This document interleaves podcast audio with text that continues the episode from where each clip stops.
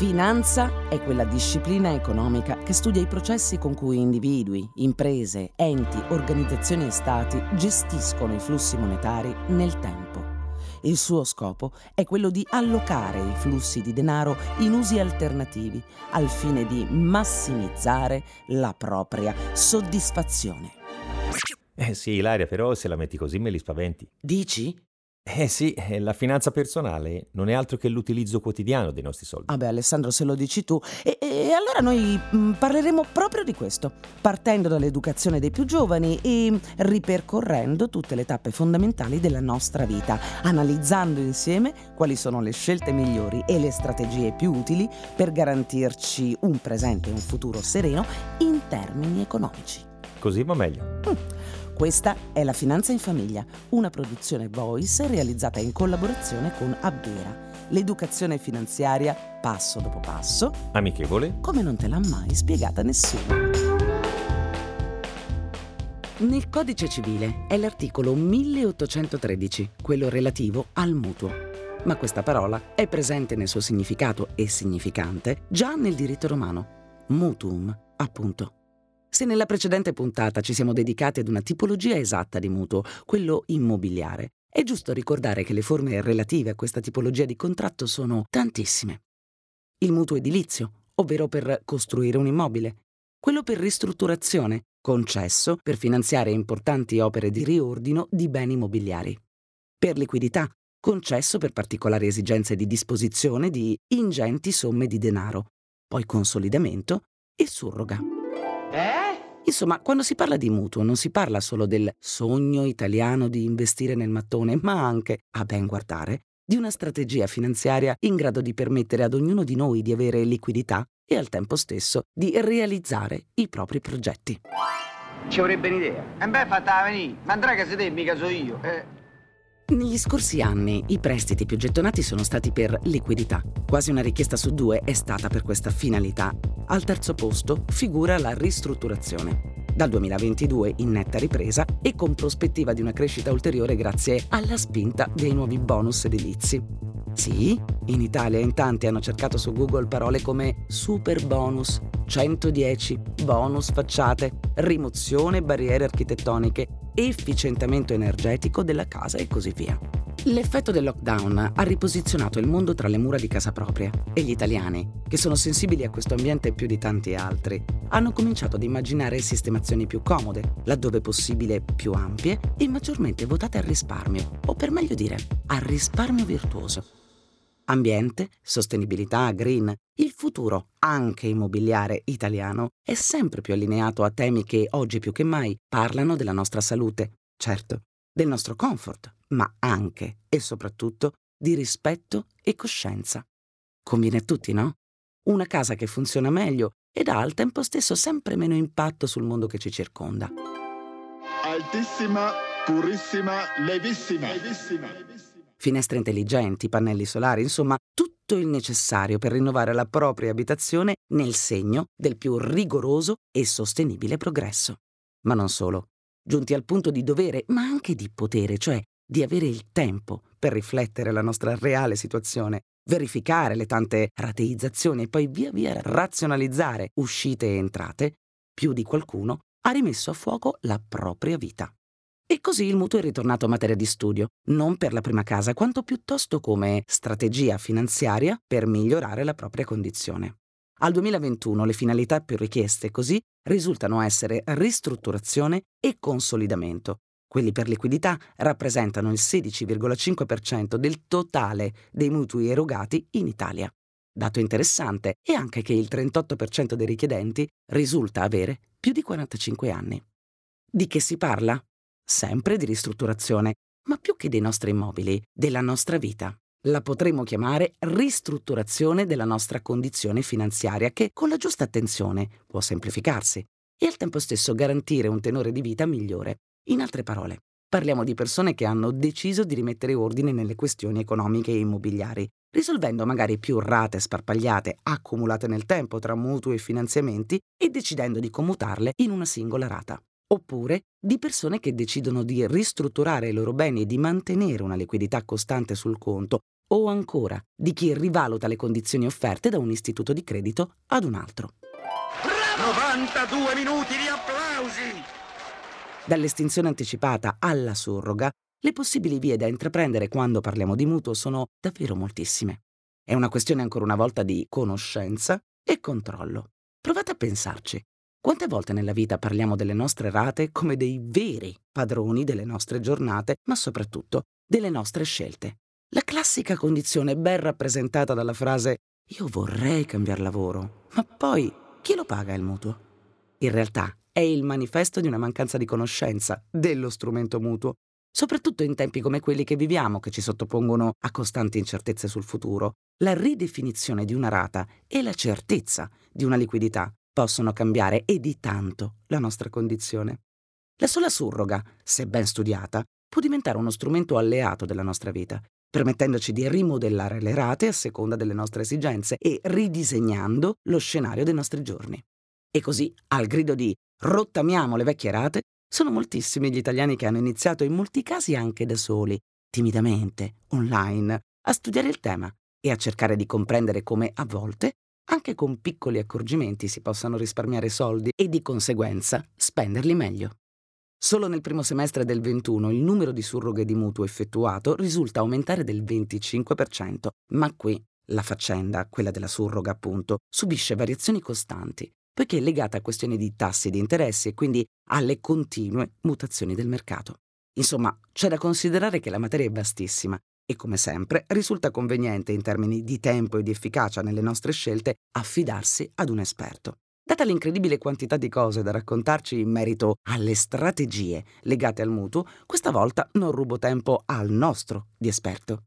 E mi riferisco ad Alessandro Fatichi, che ci accompagnerà passo dopo passo nella conoscenza di ogni singola tipologia. Sei pronto Alessandro? Prontissimo. Ben trovato. Allora, mutuo edilizio, ristrutturazione, liquidità, surroga, consolidamento debito, queste sono le macro aree in cui dovremo muoverci. Da dove partiamo? Dall'inizio, dalla parte del mutuo edilizio, è quello che riguarda l'acquisto dell'immobile. Perfetto, cominciamo pure. Sentiamo.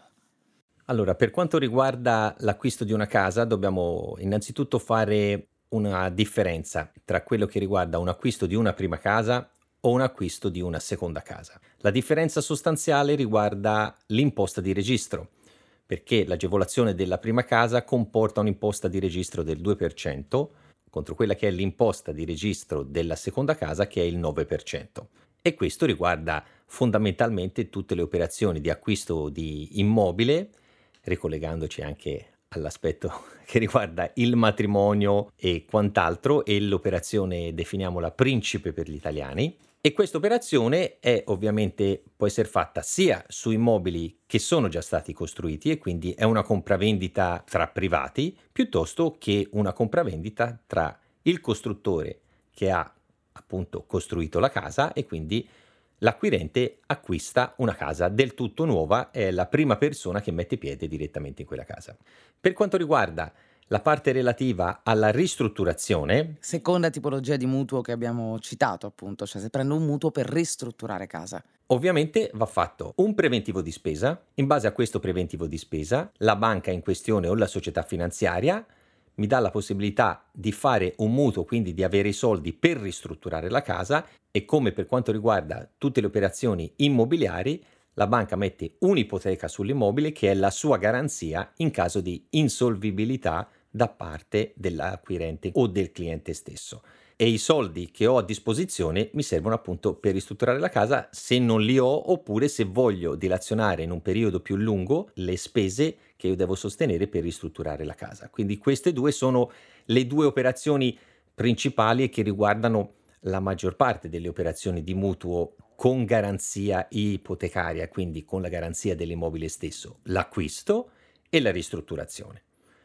Poi arriviamo a quelle che sono anche altre operazioni che possiamo fare mettendo sempre a garanzia il nostro immobile, quindi quella che è la nostra garanzia principale. Se ci troviamo in difficoltà e quindi abbiamo bisogno di liquidità a disposizione per poter sostenere delle spese particolari, oppure se vogliamo anche, fra virgolette, ristrutturare quelli che sono i nostri debiti mettendo a garanzia la nostra casa e facendo un mutuo per l'importo che riguarda tutti i nostri prestiti che abbiamo. Analizzando questi due casi, quindi si parla della parte che riguarda una liquidità che può essere utilizzata per un qualsiasi evento, che potrebbe riguardare un imprenditore che ha bisogno di liquidità per la sua attività o per la sua azienda, mette a garanzia un immobile di proprietà, la banca dà la liquidità che gli serve e automaticamente mette l'ipoteca sull'immobile che serve a garanzia. Ovviamente dobbiamo fare anche una premessa molto importante che riguarda i tassi di interesse su tutte queste operazioni, perché il mutuo di acquisto prima casa o anche di ristrutturazione hanno un tasso, tutto quello che riguarda la parte relativa ai mutui di liquidità o anche nel caso che uno volesse, fra virgolette, riorganizzare i suoi debiti e quindi fare un mutuo proprio per ristrutturazione dei propri debiti, che però è un'operazione questa un po' più insolita e che viene fatta meno, i tassi ovviamente sono un po' più alti rispetto a quello che riguarda l'acquisto o la ristrutturazione di una casa. Per un po' più alti intendiamo? Dipende dalle operazioni, ma potrebbero essere anche il doppio da un punto di vista proprio di tassi di interesse. Quindi quando abbiamo parlato anche di mutuo, di liquidità o per definiamolo una ristrutturazione dei debiti, per rimanere sempre nel tema che riguarda la casa, la ristrutturazione del debito quale può essere? Io ho diversi debiti perché ho acquistato l'auto, perché ho acquistato gli immobili, perché ho acquistato i mobili di casa, perché ho acquistato una qualsiasi altra attività che non riguarda la casa direttamente, posso avere anche dei tassi che sono un po' più alti. Quindi che cosa può essere fatto? Possono essere riuniti tutti i debiti in un'unica operazione, l'operazione di liquidità con l'immobile a garanzia. Quindi la banca mi dà un prestito relativo all'immobile io con questi soldi, che ovviamente devono essere documentati e che la banca stessa si occupa di saldare i singoli debiti che ho, riunisco tutto in un unico debito ad un tasso più basso e lo posso, fra virgolette, spalmare in un periodo più lungo. E questo riguarda quella che è la ristrutturazione dei debiti e quindi le operazioni che sono di acquisto, ristrutturazione o di consolidamento di un debito piuttosto che di liquidità. Poi abbiamo anche quella che può essere la surroga di un mutuo. Si potrebbe definire, se ho studiato bene, una sorta di grande rivoluzione che è avvenuta nella storia del mutuo, perché eh, da quello che mi raccontano, mh, mm, parlo di quelle che sono memorie che, insomma, che ho dai miei genitori addirittura, prima della possibilità di, di, di, una, di, cambiare banca, quindi se questo è di questo che si parla, giusto? Cioè non sto sbagliando. No, no, no, okay, giustissimo. perfetto. C'erano tutta una serie di penali da pagare, invece adesso questa è un'operazione molto più facile, quindi rientra nelle strategie del mutuo. Sì, perché prima uno aveva un mutuo e fino alla scadenza doveva pagare il mutuo a quelle condizioni e spesso se voleva estinguere anticipatamente il finanziamento aveva delle penali da pagare. Questo fortunatamente oggi non c'è più. Prima di tutto non ci sono le penali da pagare se uno vuole estinguere anticipatamente il debito. E questo è un grosso vantaggio perché uno potrebbe ritrovarsi in una situazione economica dove può saldare il debito e non vedo perché dovrebbe continuare a pagare delle rate di interessi trovandosi una liquidità a disposizione. Stesso discorso vale per la surroga, e cioè il cambiamento di condizioni del mutuo da un istituto di credito ad un altro.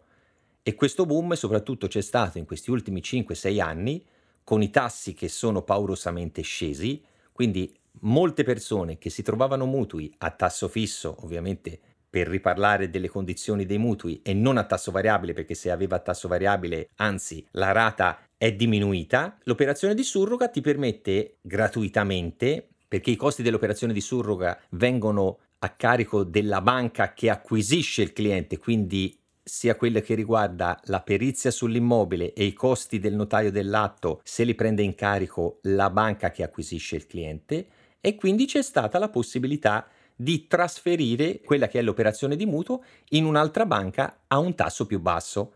Questo è un vantaggio non indifferente perché ha permesso a tante persone di abbattere notevolmente la rata del mutuo. Ora siamo in una situazione opposta, dove i tassi negli ultimi 7-8 mesi sono paurosamente saliti. Quindi l'operazione di surroga non ha più senso perché può darsi che ci siano tantissime persone che hanno contratto mutui a tassi sensibilmente più bassi di quelli attuali. Quindi c'è stato un boom in questi 4-5 anni, ma adesso l'operazione di surroga è meno conveniente perché i tassi sono sensibilmente saliti. Però la cosa importante è che questa tipologia di operazioni, che riguardano appunto l'estinzione anticipata di un mutuo piuttosto che la surroga, prima non erano possibili. E questo non è una cosa da poco perché le persone, anche pensando a operazioni di finanziamento particolarmente lunghe come possono essere quelli dei mutui, si trovano nelle situazioni dove poter scegliere anche se uscire prima da questa tipologia di finanziamenti senza penali. Perfetto, mutuo edilizio, ristrutturazione, liquidità, surroga, consolidamento del debito, abbiamo le idee tutti quanti un po' più chiare, rimane un grande protagonista.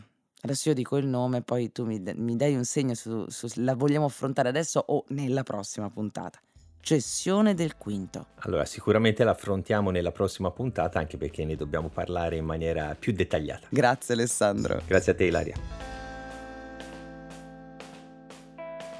Avete ascoltato La Finanza in Famiglia, una produzione voice realizzata in collaborazione con Avvera. Voci Ilaria Cappelluti e Alessandro Fatichi. Testi Ilaria Cappelluti. Sound design Lorenzo Danesin.